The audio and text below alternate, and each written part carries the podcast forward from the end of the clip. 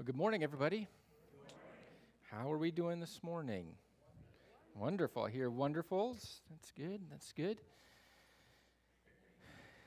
Sometimes we say wonderful and it's not so wonderful, though, right? You ever have that happen? Anybody here say wonderful and this week's not been exactly wonderful? We can be honest here. We're a body of Christ. We're the church. We're the church. This week hit home pretty hard for a couple of us because specifically two pastors within New Hampshire passed away from COVID this week. They were both in the hospital down in Concord, one from the Berlin area and then one from around, I think, the Concord area.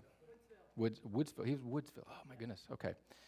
So both here, North Country.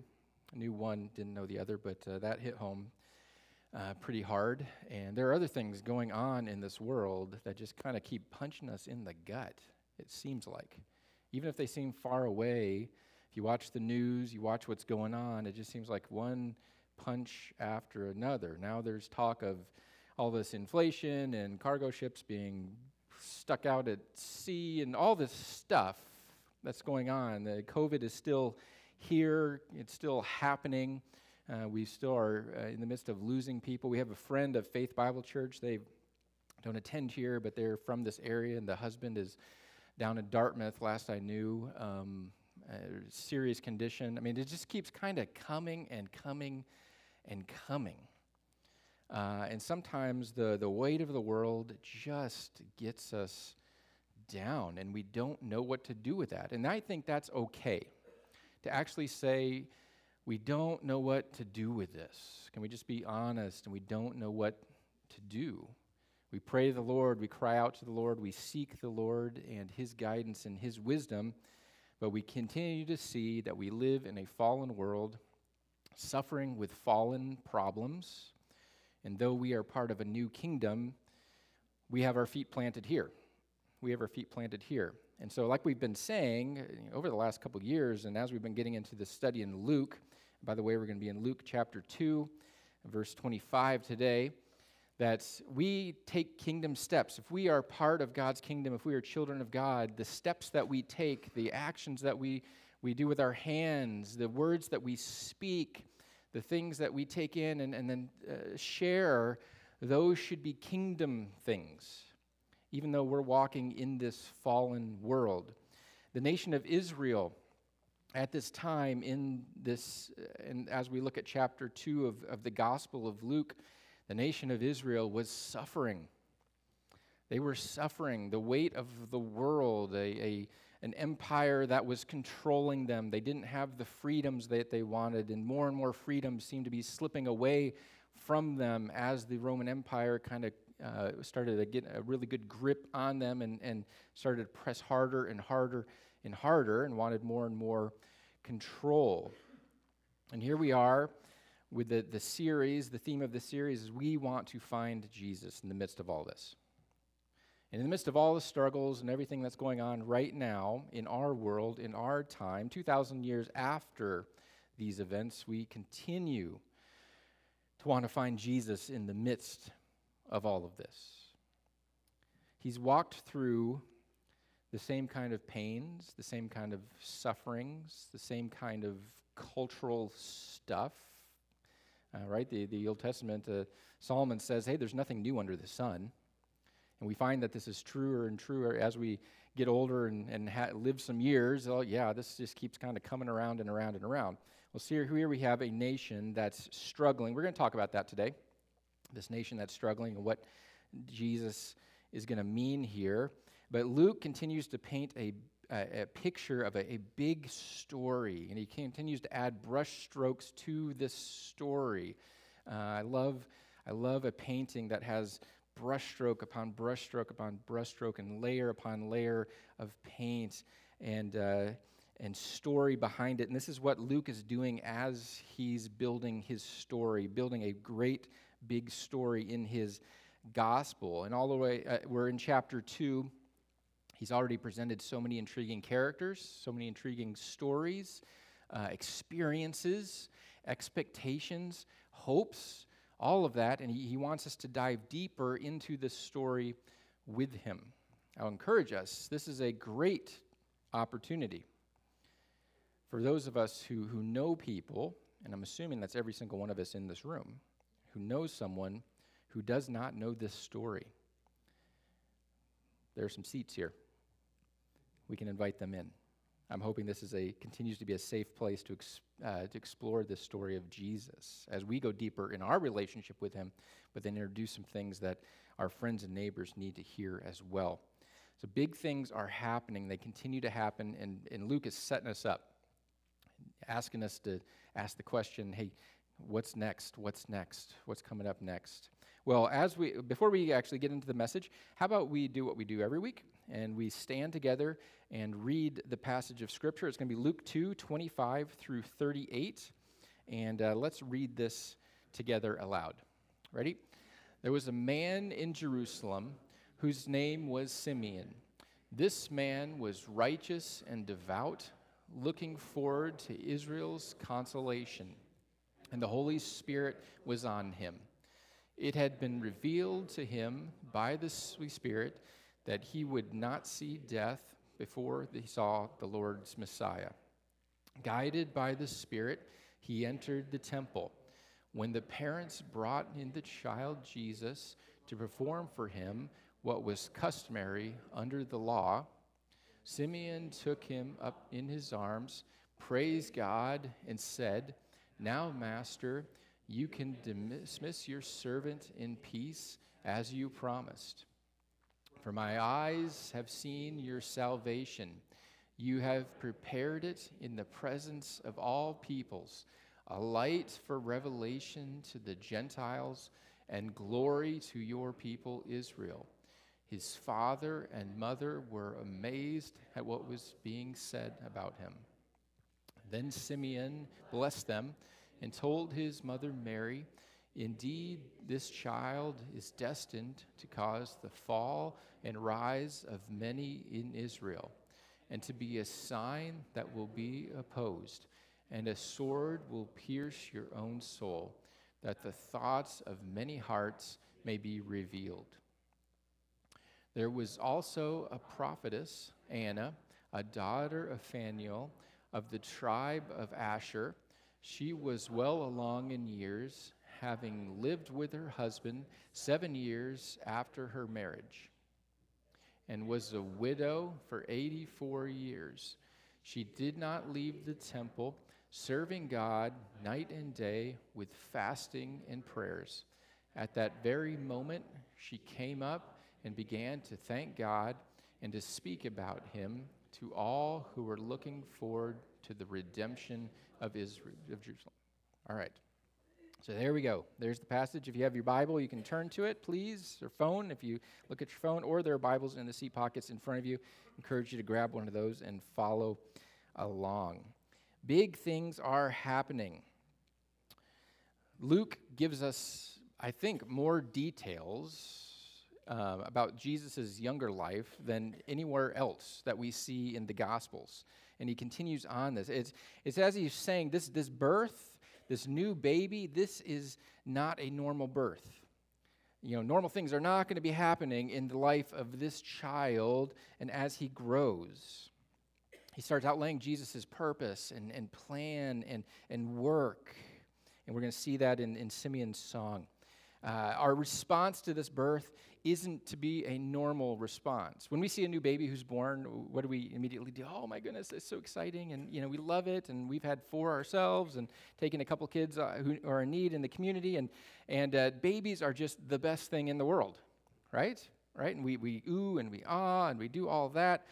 Luke's saying, oh yeah, babies are great, but this is not a normal birth, and our response to this baby shouldn't be a normal response. There's something more here, and he continues to build the layers of this story. Things are just getting going, and so we need to keep our eyes open for what the rest of the story holds for us.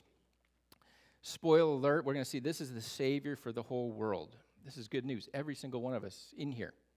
All right, this does not just stay within a little community, within a little nation, within a little group of people. And this is kind of what the expectations were for the nation of Israel. They had kind of gotten in the mode of, okay, you know what, we're not happy, we're being oppressed, these are our problems, this is what's going on in the world, and God, just come save us. Come rescue us. And through the Gospels, we continue to see that this is a much bigger rescue plan than just one little people group, though they were very, very important. Very, very important, critical to this story, blessed because of their position. God had bigger plans, and Luke reminds us of this. I love this story. We've seen, like I mentioned, we've seen a lot of characters come already in these first couple of chapters as we've been going through this, and here we see today a couple of more very important characters. And again, as a reminder, what Luke does here, I love this. Luke is more than likely a Gentile who is writing this. So he may have a bigger worldview just as he's writing this story. And he includes a lot of great stories. And one of the things that he goes back and forth and does is everybody has an opportunity to serve and impact in this kingdom.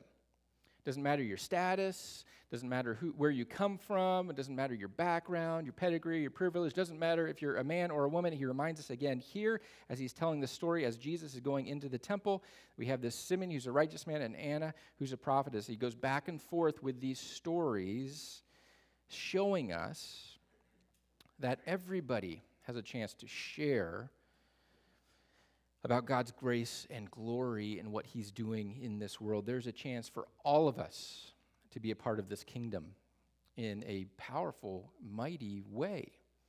Even if we don't have status or position, how we walk each and every day, how we talk each and every day, how we do our work each and every day, how we interact with our friends and our family each and every day, again, is kingdom work. It's kingdom work because we've been redeemed by the Savior that we continue to look at in this gospel. Well, I want to say that, I make a bold statement here, and I think it's true. People who are looking for Jesus will find him. I think that's true. I think that God has revealed himself adequately. I think the Holy Spirit is still working in this world. People who are looking for a Savior or the solution to the problems of this world will find Jesus. Now, I had to put this challenge out here that, well, oftentimes that means you and I must do some work to make his name known and to preach the gospel out in the streets and to our friends and family. But like anything else, what we look for, we will usually find, right? You look for opportunity, you probably will find opportunity. If you look for scarcity, you're probably going to see scarcity. If you're a glass half full or half, empty kind of person, that's what you usually will find if that's what you're looking for. If you're looking for an enemy, if we're looking for an enemy, we will find an enemy. Even if we have to make them up, we will find an enemy. If you're looking to be offended, you will be offended, even if you have to make that up. All right, what we look for is usually what we find. I think that when those who are looking for Jesus, looking for hope in this world, will find him. Deuteronomy 4:29 says, "But from there you will search for the Lord your God, and you will find him when you seek him with all your heart and all your soul." Jeremiah 29 says this, "You will seek me and find me when you search for me with all your heart." Well, here, within this first couple of chapters of this gospel, of this book, we see a list of people who are seeking and seem to be attuned to what God is doing, where God is moving, either through revelation from God. We see from the angels, we see Zechariah, we see Mary, we see their responses. Though Zechariah had some doubts, immediately when his mouth was open, what did he start doing? Praising the Lord, acknowledging the Lord, prophesying about his son John the Baptist and Jesus and what was going to happen to their community. We see Elizabeth praising the Lord. And when she finds out the news that she's going to be expecting, and when she sees Mary come up the steps, they're praising the Lord. They're attuned to what God is doing. We see Joseph. We see Joseph. It says we looked at Mary and Joseph last week. Joseph, a righteous man, is going to be the earthly father of Jesus, and he kind of took some missteps doing kind of a worldly thing to make things right, and then the angel came to him, and he got turned around and said, oh, this is what God's doing, and dove in, and I'm going to be a part of this. And here we see Simeon and Anna, who are attuned to what God is doing. Specifically Simeon, we see him, he's like, man, God told me I'm not going to die. I'm an old man. I'm not going to die until I see the Messiah. Jumping ahead of the story, who do we see that is not in tune to what God is doing? A lot of the religious leaders, a lot of those people who spent the time studying and looking and talking about and plotting about the redemption of Israel, trying to push things forward, trying to get the people to do the right thing so that they thought, oh, you guys just do the right thing, then God will come back. God will come back. But they are totally missing it. Not everyone within those camps missed it, right? We see stories of people who actually come out of those camps and get it right. We see the Roman Empire. They're going to totally miss it as well. They're concerned with their power and losing it and keeping control and having everything in order and making their roads and connecting their empire and doing all of this stuff, keeping the status quo going, making their god, Caesar, happy. But we see a group of people within this first couple of chapters who are attuned to what God is doing. And he's revealing himself. He continues to reveal himself. People who are seeking Jesus will find him.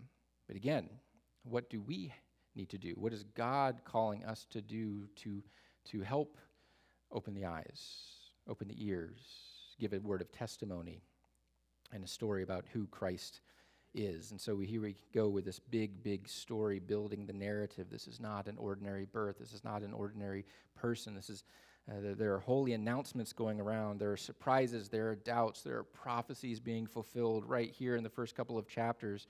John the Baptist along with Jesus. This is a big, big deal. Now, for the nation of Israel, what do you think the biggest event may have been for them, or what they were anticipating would be a big, big event, kind of a culmination that, yes, we are God's people. God is on our side. They were looking for something specific. They were looking for God to come back to the temple.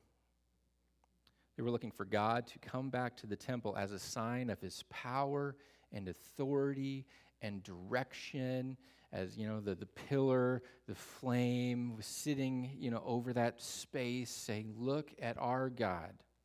Look at our God. We are his people. This was the big thing that they were looking for, hoping for, praying for. And here we see in this chapter, God comes back to his temple. God comes back to his temple. This is what I want to talk about today.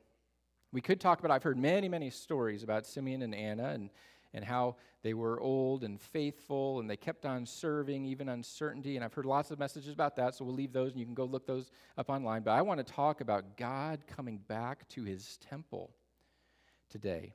This is a big deal. This is a big deal. God has continually desired to make a way or have a way to be with his people. What do you know about the temple? Do some interaction here. What do we know about the temple? Built by Solomon, the original one. Yes, the original one built by Solomon. Who wanted to build it? David. David couldn't build it. Why couldn't David build it? Bloody hands. Specifically, he was a man of war. And so God was going to give the honor to his son Solomon to build the temple. So David was going to commission it. Solomon was going to build it. Finished around 957 or so B.C. David chose Mount Moriah. Anybody know what Mount Moriah was? Yep. Abraham was going to attempt to sacrifice Isaac on the mountain, and then God comes in with the sacrifice to take Isaac's place.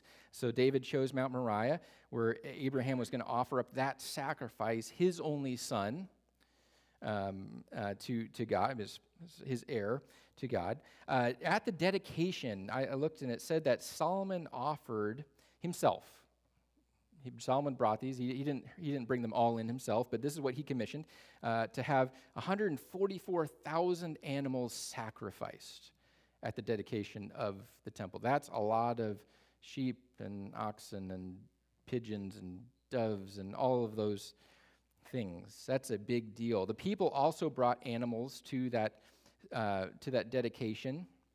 And so in total, they say there was probably about 250,000 animals sacrificed at the dedication of the temple. God's presence came down on the temple.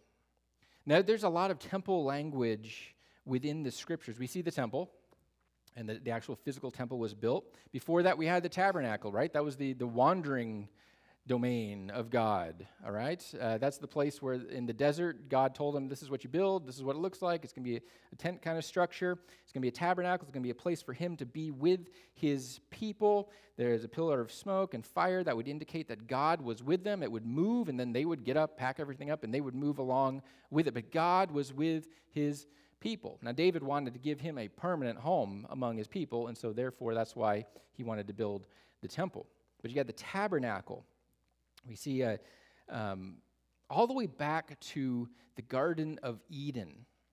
We see this kind of, if you're an ancient Eastern person, you see temple language. Because what is the temple, basically? It's where God resides with his people. It was called the footstool for God. But literally, this is where he planted his feet with his people in a very physical way. And this is what we have in the Garden of Eden, right? It says that God was walking in the garden with who? His creation.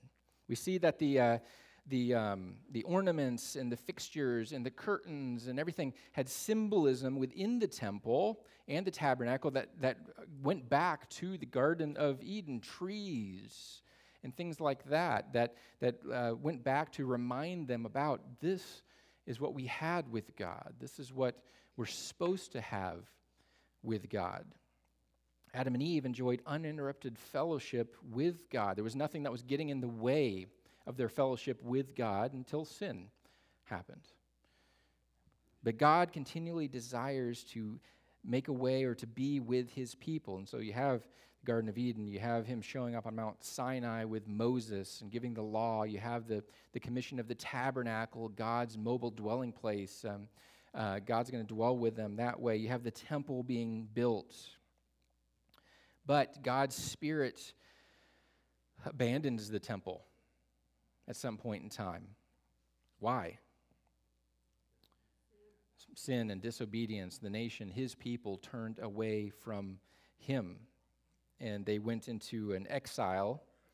About 597 B.C., and the temple was basically destroyed. Ezekiel writes within his book, writes about a new temple, and he uses language that speaks of this new temple with streams of living water that flow and cleanse the earth. You remember the story where just trickles are coming out, and they get bigger and bigger as they get away, and it's like these streams, this water is covering the whole earth, cleansing the whole earth, coming out of this new temple. John, the Apostle John, in his gospel in John 7, is going to use language about Christ and his ministry, using language that comes from Ezekiel, being cleansing water, flowing. Well, they were able to go back and build this second temple, which was around 515 B.C. Persia allowed the Jews to return back to Jerusalem to build their temple, but it was a little thing compared to the glory and splendor that Solomon had built. And God's presence never came to that temple in the way that it had the first time. Herod the Great, because he was kind of a guy that wanted popularity and prestige and to kind of puff up himself and to really do some things that would cement his rule over the people. He initiated a building project to expand that temple. Started around 20 BC. Would have been still going on as Jesus was alive. But this temple, the second temple, would have been destroyed in 70 AD. And Jesus would prophesy with that.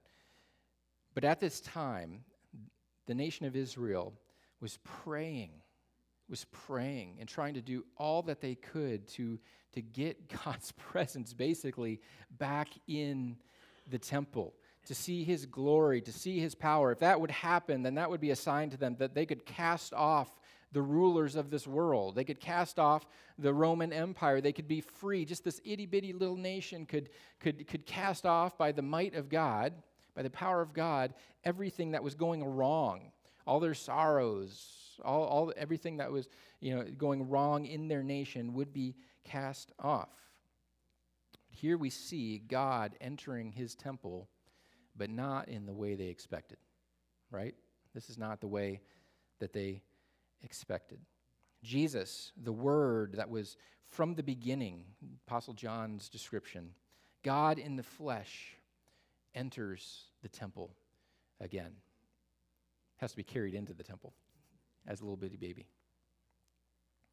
And he's not here to establish, to reestablish the practices of old, or actually to even abide by those man-made traditions that they were trying their hardest to push through. We said, maybe this will please God. Maybe this will get us there. Maybe this will change our set of circumstances. Maybe if we do more rules and stuff and pay more attention to this, then God's glory will come back and we'll be made whole again. He's coming to start something brand new, a kingdom that will be for all of the people. And there are two people who are ready to meet him. And we see their stories here. We see Anna the prophetess and Simeon the righteous man. Simeon, it says he was an old man. This is in 25. This is what we read. He was an old man. He was righteous and devout. He was looking forward to Israel's consolation, looking forward to when God would comfort his people again, would bring comfort to his people again. I think Simeon, it was his practice to be at the temple, to be in this place. It says the Spirit was on him. He was attuned to what God was doing. I feel that the Simeon was feeling the pain of his people, feeling the pain that they were living and holding on to the promise that, okay, God, when? And he'd probably see someone who was entering the temple. God, you've given me this promise. I'm going to see the Messiah. That man over there, that person over there, that teacher over there, and nope. And then one day, a little bitty baby, about a month old, makes his way into the temple. And prompted by the Holy Spirit, he goes to the temple, and he sees the Lord's Messiah. It's amazing. It must be a different culture. He took the baby up in his arms.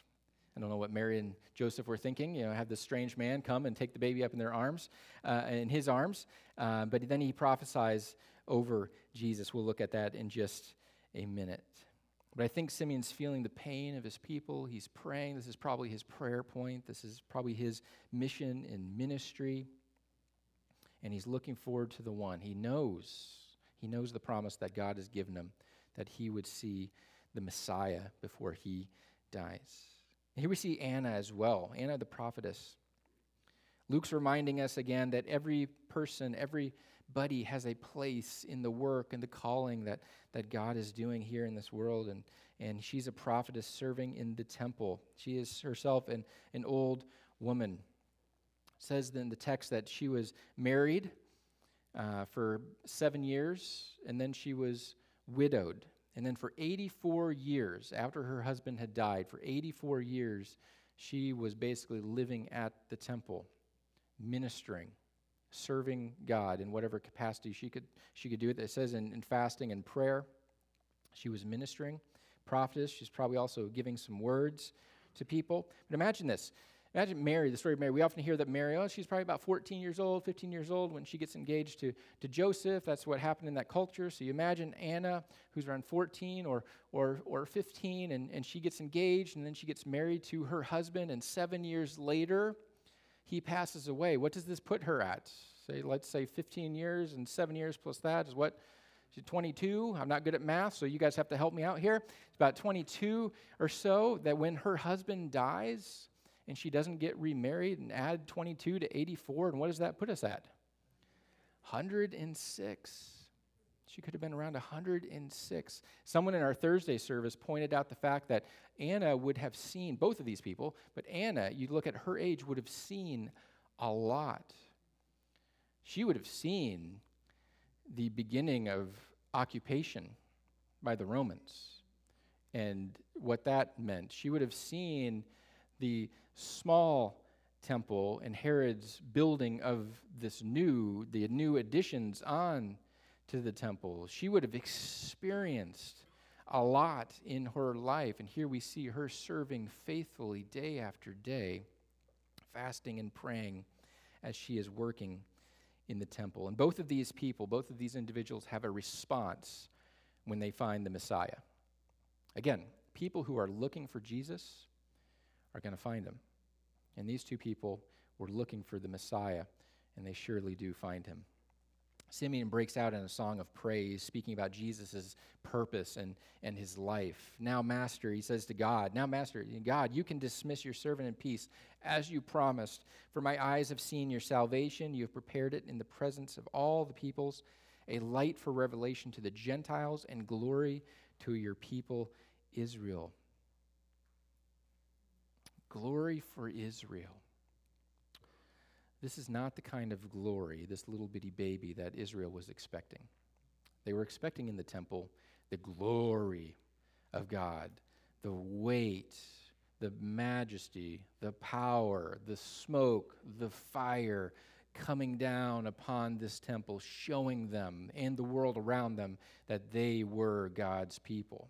They say that Jesus and his work is going to be glory for Israel. Why is this glory for Israel?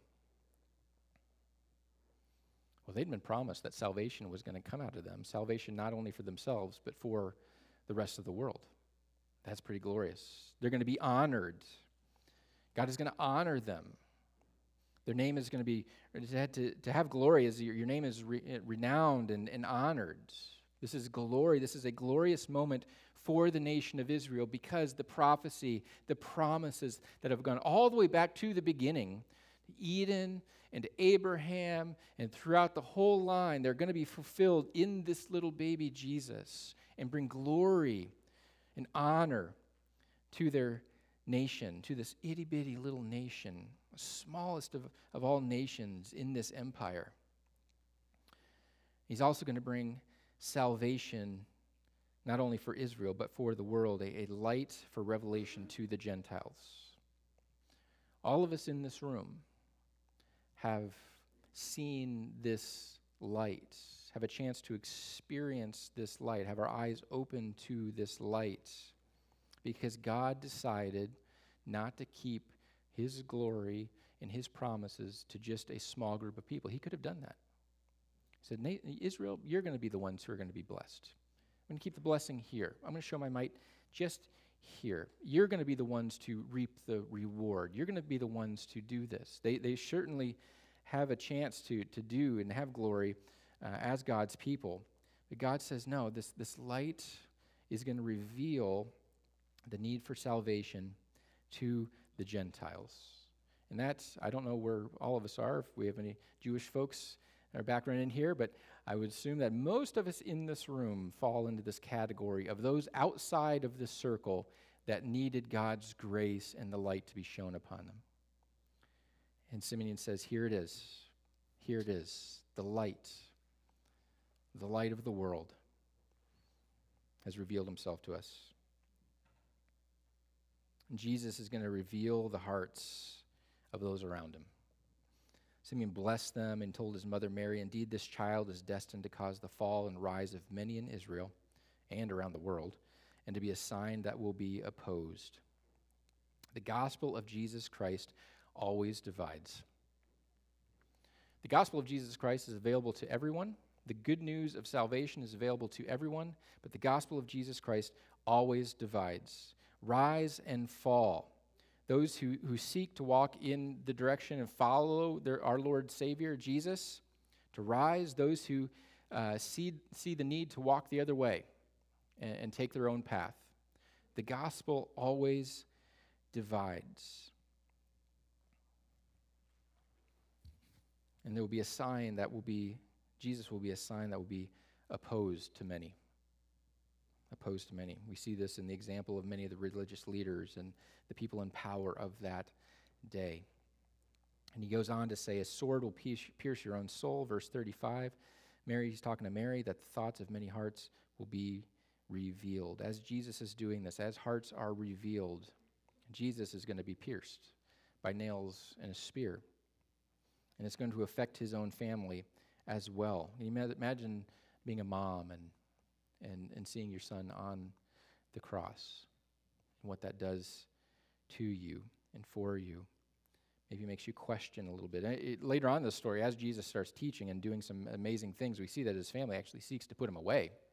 Wait, this is getting a little out of hand. This is a little crazy. We need to reel him in a little bit. Let's take him, sideline him a little bit, see if we can get this under control, and then maybe we'll see what happens. But we're going to see that his family ultimately sees him as their Lord and Savior. Tradition says that Mary was with the apostles after he rose and ascended to heaven, ministering. We see Jesus' two brothers who were doubters, penning letters to the churches, James and Jude, Jesus' own brothers after he rose from the grave. And this is the message that Simeon has for his family and for those around him. Anna, that was Simeon's response. Anna has a response of her own. It's just a little footnote here, but it's so important. In Luke 2:38 says, at that very moment, so she's there at that very moment when she sees him, she's encountered him, she came up and began to thank God and to speak about him to all who were looking forward to the redemption of Jerusalem. What did she do? She started sharing the gospel, sharing the good news to everyone who was around her. She meets Jesus, and she starts proclaiming the good news of the gospel, and that's her response. Simeon lays out the purpose, plan, and what's going to happen in Jesus' life to him and his family as well, to the nation, to the world. And Anna here says, man, we got to start spreading the news. It's time to start spreading the news. And God steps into our world in the most unexpected way, in the expected place. If you're in the nation of Israel, in the expected place, but in the most unexpected way. God's people were wrapped up in the idea that he would come in strength and power and literally topple the world governments around them. Swords, spears, chariots, this is what we're hoping for, and the nations are going to crumble as now we see God's comfort. He brings us back as his people, but God enters the temple again, not as the most powerful, but as the most vulnerable of all. What's more vulnerable than a little newborn baby who has to be cared for and loved and cherished and brought everywhere he needs to go? God enters the temple in that vulnerable way. God reveals himself to those who are suffering, an old man who daily is making his way to the temple, looking for comfort for his people, suffering in that. The people around him are suffering. He's feeling the weight of that, and he's ministering to them. And an old woman who is a widowed woman who's had great suffering and loss herself, but is faithfully serving in the temple. God steps into their suffering and shows them his glory. Shows them his glory. N.T. Wright says this about what Luke is saying. So this is what happens when the kingdom of God confronts the kingdom of the world. Again, Luke invites us to watch throughout the story as the prophecies come true. Mary will look on in dismay as her son is rejected by the very city to which he has offered the way of peace, by the very people he had come to rescue. Finally, the child who is, as Simeon says, placed here to make many in Israel fall and rise again, himself will pass through death into resurrection, taking with him the hopes and fears of the city, the nation, and the world. Even in suffering, God is revealing that this Savior is going to bring a kingdom that is for the whole world, a new way of living life. Jesus is not going to look like he's blessed with strength and power from the Almighty God. This ragtag group of disciples is not an army. Jesus is not commissioning or building an army, not anything that would topple the governments of this world. But as we see, Jesus is blessed with that strength and power and will be toppling the powers behind the scenes, the things that are driving this world, the powers that seek to destroy God's beautiful work. And he will topple them.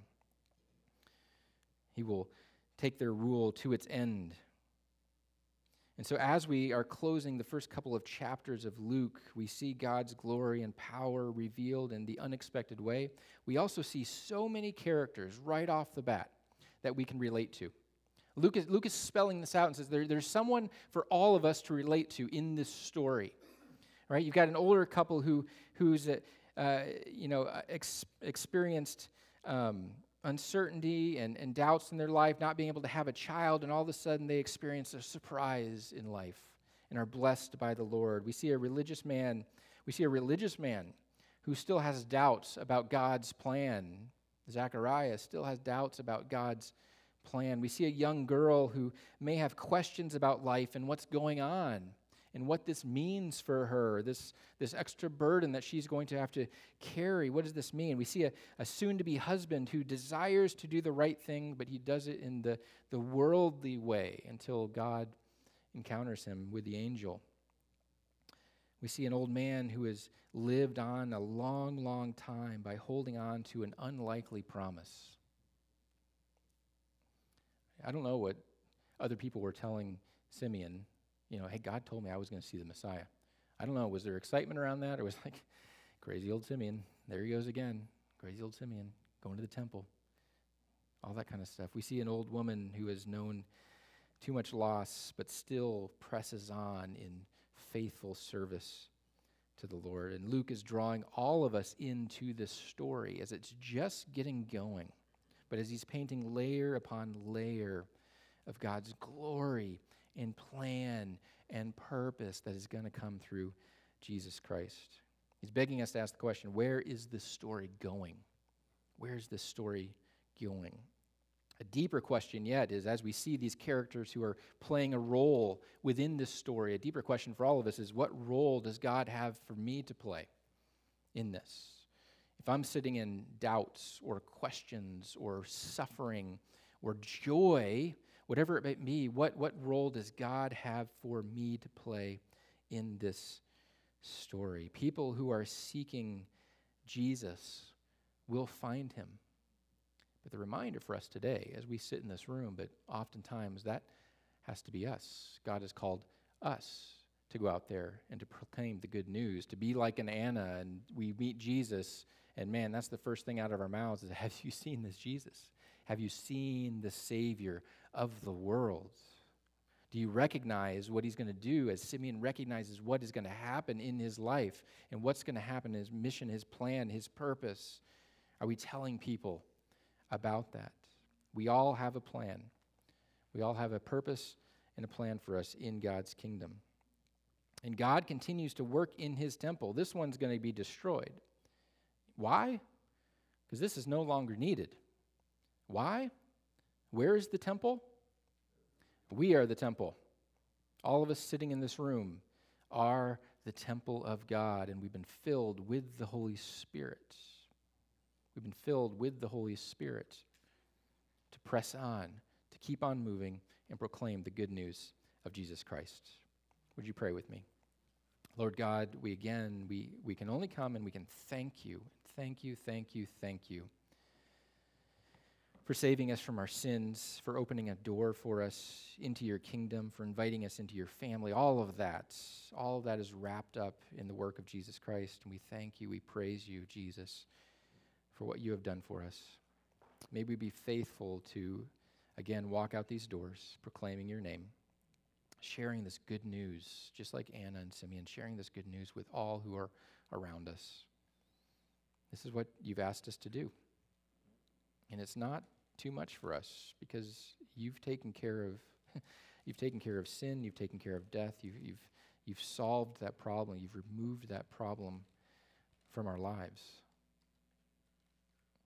And so now we have an opportunity to give, as you've given everything to us, we have an opportunity to give everything back to you. We come, and that's our desire and our hope and our goal today. Come in Jesus' name. Amen.